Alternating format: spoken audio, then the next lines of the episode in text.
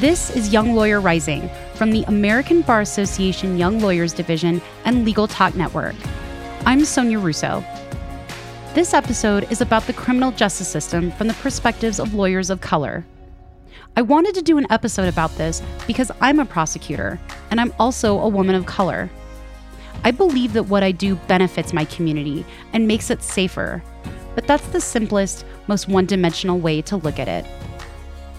For this episode, I wanted to talk to lawyers of color who practice criminal law to explore what the criminal justice system looks like to them in 2021.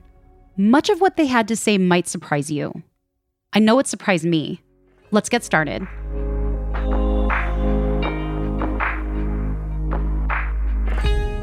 For this episode, we talked to Shawn Hoover, a first chair trial attorney with the Georgia Capital Public Defenders. We also talked to Anthony Santos, a deputy district attorney in Jefferson County, Colorado, and a former colleague of mine. Shawn and Anthony have both been practicing law for eight years. We also talked to U.S. Army Major Earl Wilson, the Chief of Military Justice at the 1st Cavalry Division at Fort Hood, Texas. For those of you who are civilians, the Chief of Military Justice is the Chief Prosecutor, and Major Wilson is with the Office of the Staff Judge Advocate.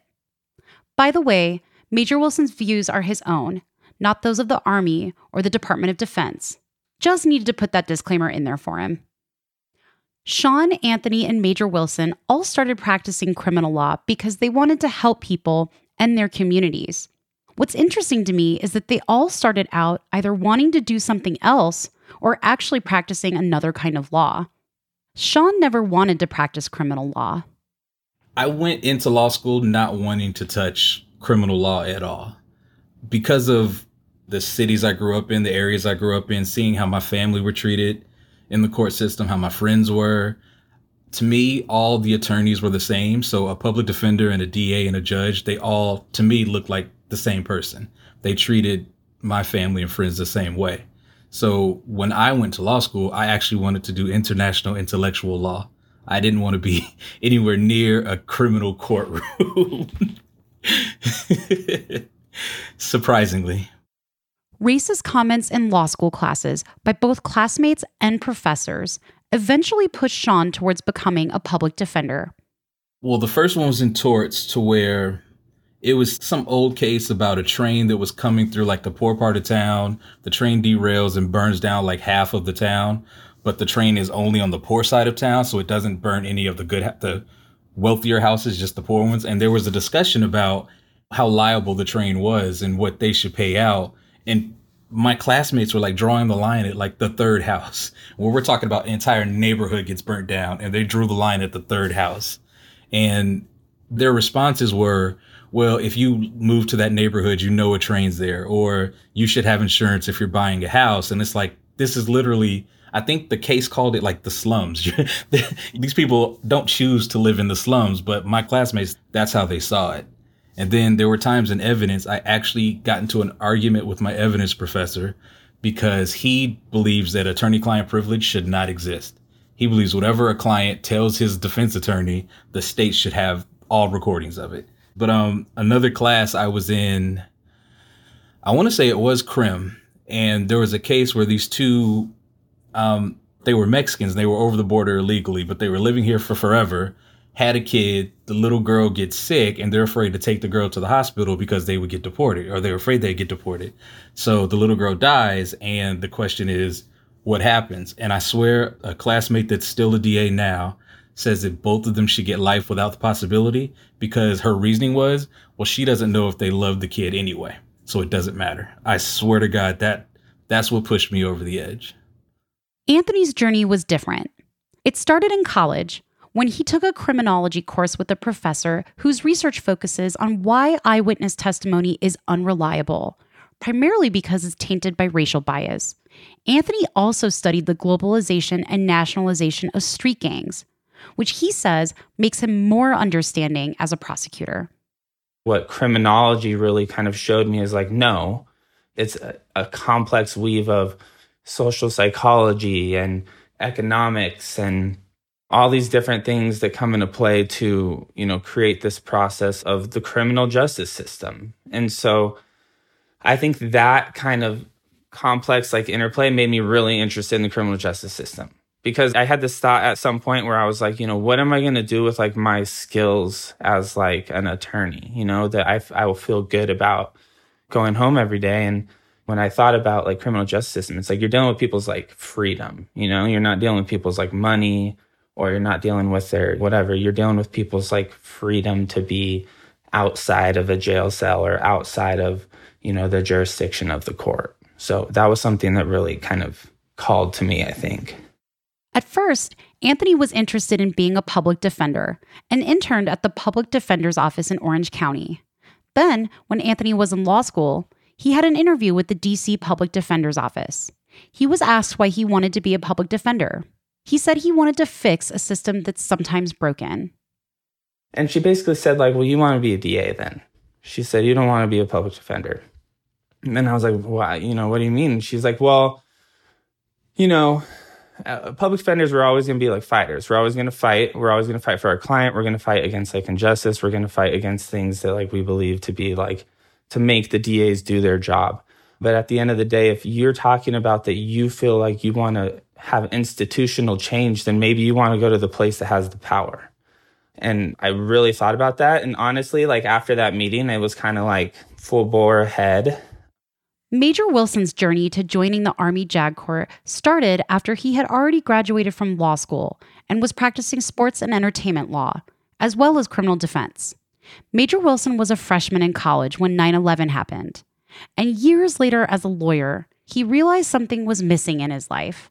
So I just had this thought like, you know what? I'm going to join the Army Reserves as a judge advocate. And so I I joined the reserves and I had no intention on becoming an active duty judge advocate. I wanted to do my part, but still very much build my corner of life in Houston, Texas. And then I got to what's called the Judge Advocate Officer Basic Course. And I just fell in love with being an Army. Fell in love with being a part of a team again. I was an athlete all my life and having a purpose. Every judge advocate that I met just seemed to love their job. They were happy, they were fit, and there was just this sense of purpose that was beyond just the grind of practice practicing law. And so I completed Judge Advocate Officer basic course. I went back to my job. It was good to be back home, to see family, to see friends. But things just kept calling me back to the Army. After talking to my family and I got their blessing, I just decided to dive in full speed and I joined active duty. And 12 years later, here I am. Shawn, Anthony, and Major Wilson are all lawyers of color. Shawn and Major Wilson are black men, and Anthony is Hispanic being a person of color has impacted how each of them practices law. For Major Wilson, he believes his legal advice is more holistic because he's a person of color.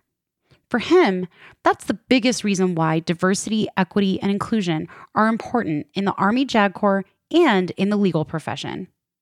Being an African American, you know, growing up in the city of New Orleans and being exposed to to all the things that comes with you know, growing up in urban America, I think has definitely informed how I'm able to see all sides of a case, how I'm able to see all sides of of a situation and be able to consider whether there are extenuating or attenuating or even mitigating circumstances so that when decisions are made or when advice is given it's just given from a holistic approach and i think that that's that's why diversity equity and inclusion, which instead of saying all of those terms, you know, we call it in the Army, we love to acronym, uh, turn everything into an acronym, DE and I.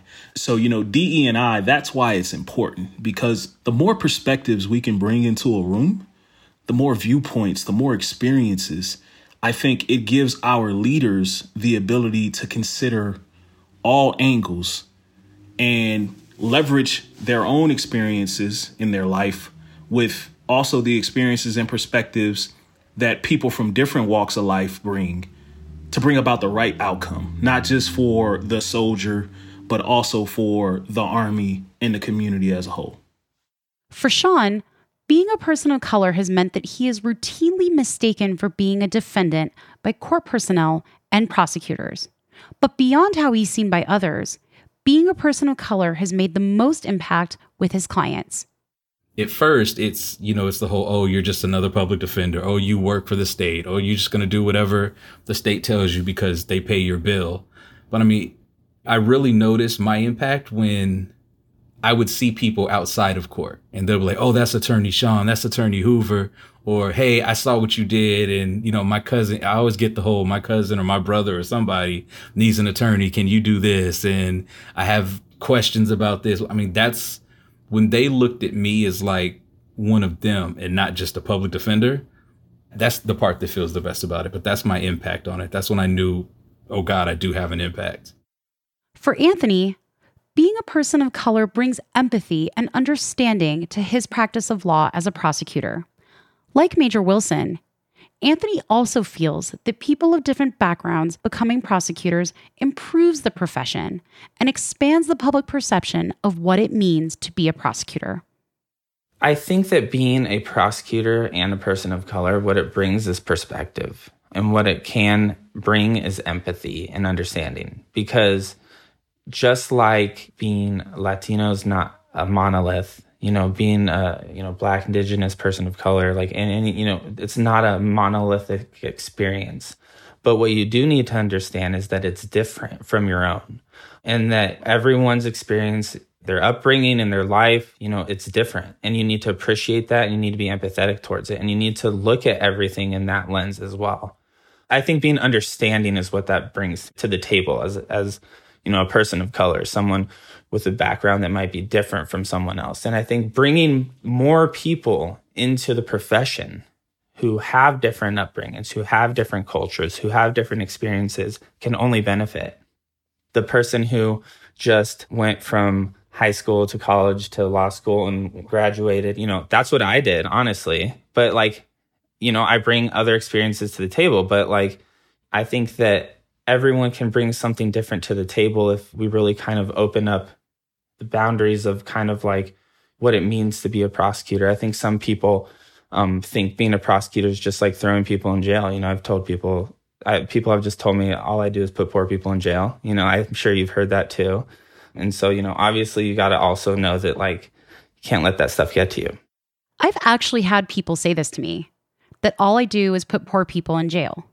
As I told Anthony when I interviewed him, I've had defense attorneys ask me how I can sleep at night doing what I do. And I've had friends and defense attorneys imply that because I'm a person of color, I shouldn't be a prosecutor. This is what Anthony had to say about that. You know, what I say to those people is like, you know, what you're advocating for is like an exclusion based on experience, right? Like, what you're advocating for is like an entire network of power that people of color and people of different experiences have separated themselves from voluntarily. You know, like I can't think of a worse idea. It's like if someone were to say, like, oh, you know what, we should just, you know, Latinos, people of color, like we should just stay out of politics because it's not, they're not working for us. You know what I mean? It's like, what? Like no one would ever say that because it doesn't make any sense.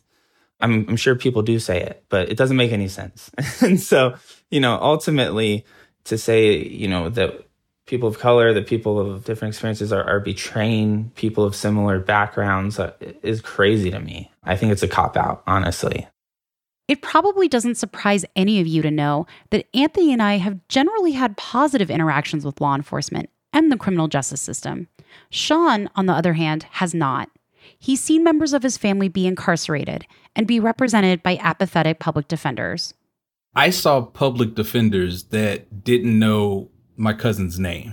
Like my cousin's been sitting in jail for forever, and the first and only time you talk to him is the first time he's in front of a judge.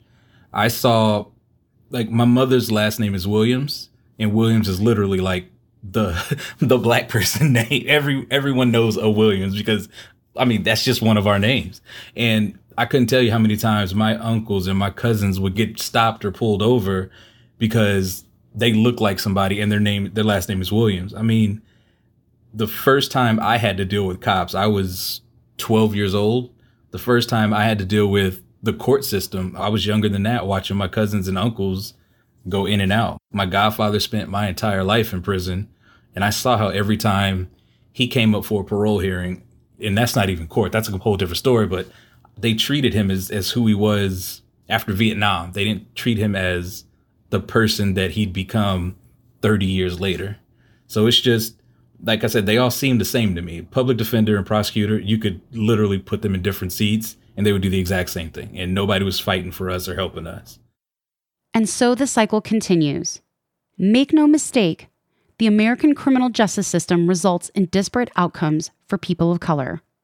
According to the Sentencing Project in Washington, D.C., and the Institute of Crime and Justice Policy Research at the University of London, the United States incarcerates more people than any other country in the world, with 639 per 100,000 people incarcerated. To put that in perspective, Russia's incarceration rate is a little more than half of the United States at 331 people per 100,000. Also, according to the Sentencing Project, there's been a 500% increase in the number of people incarcerated in the United States over the last 40 years. But mass incarceration has disproportionately impacted communities of color. Also, according to the Sentencing Project, black men are six times as likely to be incarcerated as white men, and Latino men are 2.5 times as likely. Those numbers look at the criminal justice system from the back end, once people are sentenced. But criminal cases start with law enforcement, and it's the treatment of people of color by some law enforcement officers that has infuriated many people. And if you think about it, it's not all that surprising that police brutality happens. Shawn explains the historical origin of policing in the United States and how that racist history manifests itself now in disparate sentencing outcomes for defendants of color. When it got to the point where just hanging a person for any reason whatsoever of color or beating a person with an inch of life for whatever reason whatsoever, when it got to the point to where it was it it was frowned upon. I don't even want to say that it, it still wasn't illegal, but it was frowned upon this system was created to make legal ways of keeping certain people down, keeping certain people from gaining education, keeping certain people from being able to vote, keeping certain people from owning property, keeping certain people to always be in debt to somebody else. I mean, these laws come from exactly the same thing that I mean, you literally it went from plantation to servitude to prison.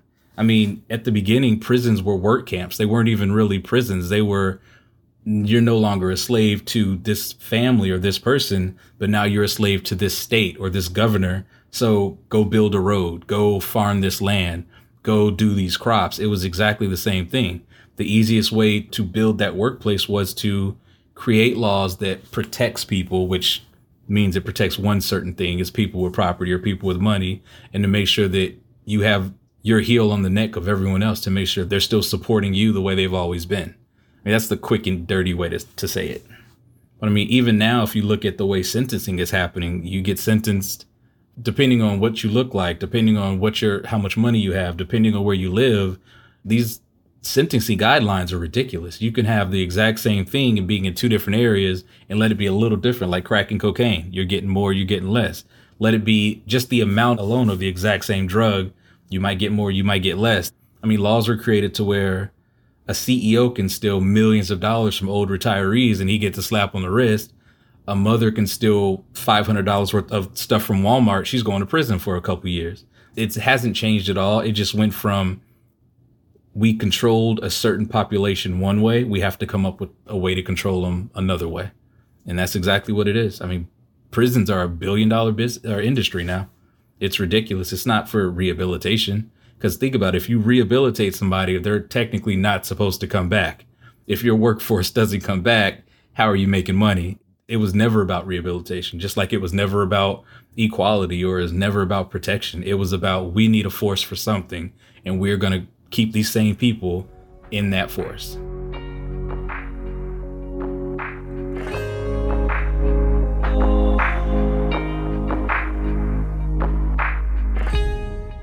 We're going to take a quick break to hear from our sponsor. We'll be right back.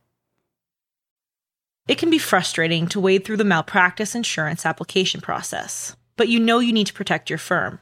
ALPS designed their application to be flexible, easy, and 100% online. Fill it out, review your quote, accept, and pay in as little as 10 minutes. ALPS is the nation's largest direct writer of lawyers' malpractice insurance and they are endorsed by more bar associations than any other carrier. so they understand law firms. They also know how valuable your time is, and that's why they make legal malpractice insurance easy. Visit alpsinsurance.com to learn more.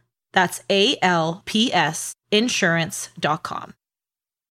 Delegate out those tasks that take up your time. Staffy can help you with your legal, administrative, marketing, and even client facing workload. Hiring Staffy's top notch bilingual virtual staff means Staffy does the recruiting, hiring, and training for you. Then, if you need a change, Staffy handles it. You get to concentrate on your strategic work. Schedule a free consultation at staffy.cc. That's S T A F I dot cc and get $500 off with code HAPPY24. This episode is brought to you by the American Bar Association's Young Lawyers Division. Starting a new career in the law can feel overwhelming. The ABA YLD provides resources, CLE, and a network of peers from coast to coast to help you settle into your new legal career. Claim your young lawyer membership for just $75 at ambar.org/join. Filing court documents, serving legal papers, collecting electronic signatures, all critical parts of the litigation process, yet ones that are time-consuming and error-prone. But what if you could do more straight from your case or document management software? InfoTrack automates data entry, document selection, tracking, and information syncing across all these core tasks and more by integrating with your core systems like Clio, Smokeball, Leap, MyCase, and others. Spend more time on substantive legal work and less time on busy work. Learn how simple it can be at infotrack.com/simple.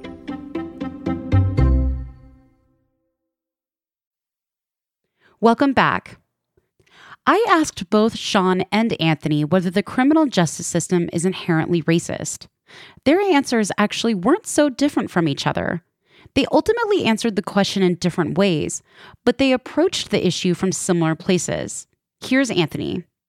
So, you know, you you had sent me this question, you know, previously, and when I first read it, I was like, man, I don't even want to like wade into those waters because like no matter how I answer that question, like there will be someone who will disagree with me, you know?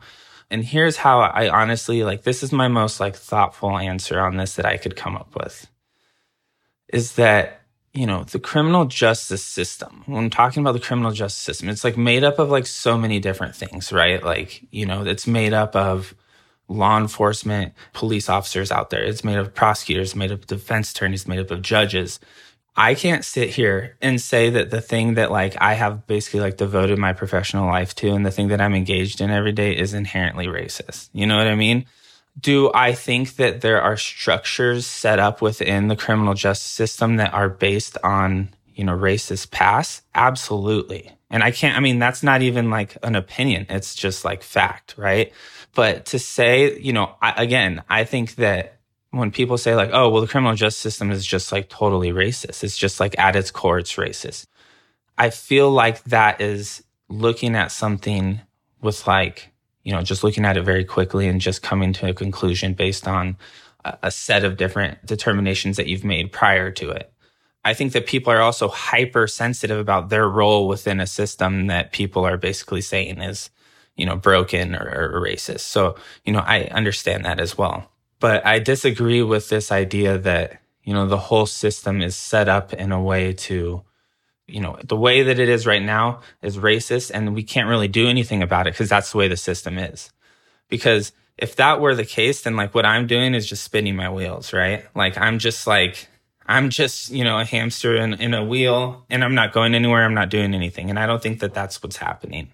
So again, I think some people are going to think that I'm out of my mind, you know, when I answer that or that I'm like denying the truth. But I think that recognizing our faults, recognizing our, our past mistakes and missteps and our past like atrocities and our past history, I think looking back and actually looking at it for what it is and for what it has produced is important. But I think that the criminal justice system, with the right people in place and the right people in charge and, and doing the things that need to be done, like judges and elected prosecutors and, and prosecutors, line DAs. I think with those people in place, it absolutely is not inherently racist. What surprised me about Anthony's path is that a few years ago, he decided he didn't want to be a prosecutor anymore because to him, it was agonizing to keep doing that work in the aftermath of Michael Brown's murder in Ferguson. He was so disturbed by what he saw that he quit. But he eventually decided to return to being a prosecutor. There have been like several times in my life where I've seen things happen and I've just thought, like, what is going on? You know, a huge reason why I left, you know, the DA's office was just a culmination of a lot of different things. You know, I was in the special victims unit, but it was also like pretty shortly after, like, you know, Ferguson and, and everything, you know, with that. And I just like the whole, everything around just the position was just so charged all the time and it was like agonizing. And then I had a specific case that kind of like took it out of me. But you know, when when everything happened, George Floyd, yeah, I mean, absolutely, you you definitely reconsider like how you live, how you're living your life. You know, it's one of those things where you're going to remember it for the rest of your life and you're going to talk to your kids about it and, and unfortunate it's so unfortunate that it had to come to like an event like that to basically shake people awake and say, hey, like, w- look what is going on. I also asked Shawn whether the criminal justice system is inherently racist. His answer was rooted in his acknowledgement of the racist historical origin of the criminal justice system. Well, the answer is yes. But let me back up. I get why you say that, but there is no criminal justice system, at least not where I'm standing. We have a criminal system. The system was what?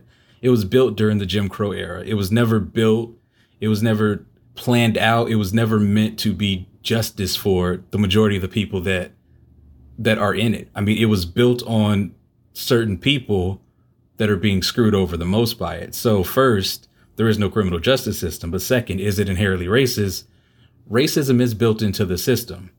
And when I say that now, I'm not talking about the court system back in the 60s or the 70s. Even now, you don't have to have the majority of the people in a system to be overtly racist for the outcomes to have racial tendencies or racial issues or racial disparities. I mean, that's where we are at this point. We're at the point where this system is being sustained in such a manner that there are racial disparities everywhere. So even if a DA, I know, D, well, some DAs I question, but I know all DAs don't go to college and go to law school and they come out and say, I'm going to screw over all people of color but they are in a system that perpetuates the exact same thing that's been happening for generations. So I say, yes, it is inherently racist. You can still see for yourself the physical manifestation of the racist history of modern policing and incarceration in a small town south of Atlanta. I swear to you, there is a little town south of Atlanta to where there is a, a cotton field in front of the, like they built a prison right across the street from a cotton field it is just every time I go there, it pisses me off every single time. Like when they look out the window or they're on the yard playing basketball, that's what they see a cotton field. Like it's there's some areas where they are doing everything they can to remind you this is what you're here for. This is what this system is about. While clearly there is legitimate concern and proof that the criminal justice system isn't always fair, less is known about the impact of the military criminal justice system on people of color. Major Wilson feels that although any unfairness is just perception, it's important to directly address that. You know, you've got 1,328,692 active lawyers in the United States. But of that amount, 5% of all lawyers are African American. But African Americans make up 13.4% of the population. Equally, 5% of lawyers are Hispanic. But Hispanics make up 18.5% of the population and growing. Because I, I, I, I doubt that. I question that number highly, you know, as of January 1st, 2020. When, when you look at our Asian brothers and sisters, they are 6% of the population, but 2% of our attorneys. And so we in the JAG Corps, you know, I, forgive me, I don't have exact numbers, but our numbers aren't that far off. And so I think that when you have a disparity in the administrators of justice in relation to the people who are prosecuted or the people who are ultimately making those decisions, a perception could arise of unfairness. And then it goes back to in a commander based system where commanders do make decisions as far as, you know, what cases are referred to trial and things of that nature, you want a diverse group of people around those commanders so that they can view these issues, these real world, real life issues, through a lens that gives them the ability to make the best decision that they can. And I think it happens because I'm in the room where these things happen. But the perception, the numbers would cause someone to question it. And I think that that's where I'm very proud that, you know, there are multiple branches within the United States Army, you know, infantry, armor. I'm a judge advocate. The JAG Corps is my branch. And, you know, my branch has gone so far as to set up DE and I field boards across the United States Army where there are members of the Judge Advocate General's Corps, from senior members all the way down to our most junior soldiers, who sit at a table and they have these talks, they have these discussions because we don't know where our blind spots are. And it's in an effort to make our system better. I mean, the JAG Corps is looking at itself, but it's also protecting the process. Because at the end of the day, every system, whether it's the civilian justice system or the military justice system, it's got to be based on fairness. If society or if the people who are subjected to that system don't feel like it is fair, the system is already lost. According to Major Wilson, the U.S. Army JAG Corps has recently established an Office of Diversity, Equity, and Inclusion. So it sounds like at least the Army JAG Corps is taking measurable steps to be a better prosecuting entity. But generally, most civilian prosecuting entities aren't really having these broader discussions and taking steps to ensure that there are more diverse prosecutors. So, where do we go from here? For Anthony, it's about prosecutors acknowledging both their own implicit biases, but also understanding their role in the criminal justice system, especially their power, and how to fairly wield that power what you were talking about, you know, thinking about, you know, am I contributing to the industrial prison complex, the school to prison pipeline, all that stuff. You know, I think being aware of those things and educating yourself about those things is the first step to like stopping them. Because again, stepping out of the way of those things is kind of being like, wow, this is super messed up. I'm not going to cuss, but you know, this is super messed up. You know, I'm just going to step away from it instead of being like, no, like let's look at are we going to send people with drug offenses to prison? Like, are we going to do that? I whenever I'm like training new DAs, I, I tell them that like, you know, you have to like see the forest through the trees. You have to like they're getting hit with so many cases that they need to understand that these are people and these are lives. And you know, you have to understand like that you have inherent biases, even if you don't think you do, and you have to like recognize them and confront them. I think being aware of all those things is the first step, like I said, to making sure they don't happen. Shawn has two pieces of advice for law students and young lawyers who are thinking about going into criminal law.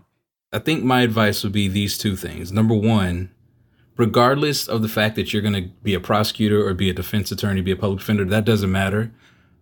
You are the only one that determines what type of attorney you're going to be. I don't care what office you're in. I don't care the people that you're around if something feels wrong to you, there's a reason. If something doesn't seem right to you, there's a reason. Like, don't do something simply because everyone else in the office is doing it, or don't do something because that's the way to get along. Don't do something because this is the way it's always been done. Like, you determine what type of attorney you are. No one else should be able to do that. And I guess my second piece is on either side, defense or prosecution, if you wake up one day and you feel like not that this isn't a blessing, but this is more like a I deserve to be here type situation, then quit. And that goes for judges too. God, I wish I could tell judges that. Like if you get to the point to where you're at the I'm not worried about somebody's life. I'm not worried about what I'm doing. I deserve to be here because I've earned it. That mentality is is the exact opposite of what we need. So just determine the type of attorney you're going to be and know why you're doing this. Make sure you're doing this for the right reason. I couldn't agree with Shawn more. Whether you're a public defender, a prosecutor, or a judge, you have to make sure you're doing this for the right reasons. Because practicing criminal law is tough, it's intense, and you're exposed to facts and evidence in cases that you will never forget. Some cases stay with you forever. If you're going to take that on, do it for the right reasons. Because the criminal justice system needs all of us prosecutors, public defenders, and judges to operate fairly. I believe that together, and especially with more prosecutors of color, we can move the American criminal justice system forward so it's fair for everyone. That's our show. Thank you to Eric Reimer for his conducted interview with Major Wilson. Stay tuned for our future episodes, which will include a conversation on making the leap to public service from private practice. This episode was written by me and produced by me and Adam Lockwood. Edit and mix by Adam Lockwood. Until next time, I'm Sonia Russo, and this is Young Lawyer Rising from the American Bar Association Young Lawyers Division.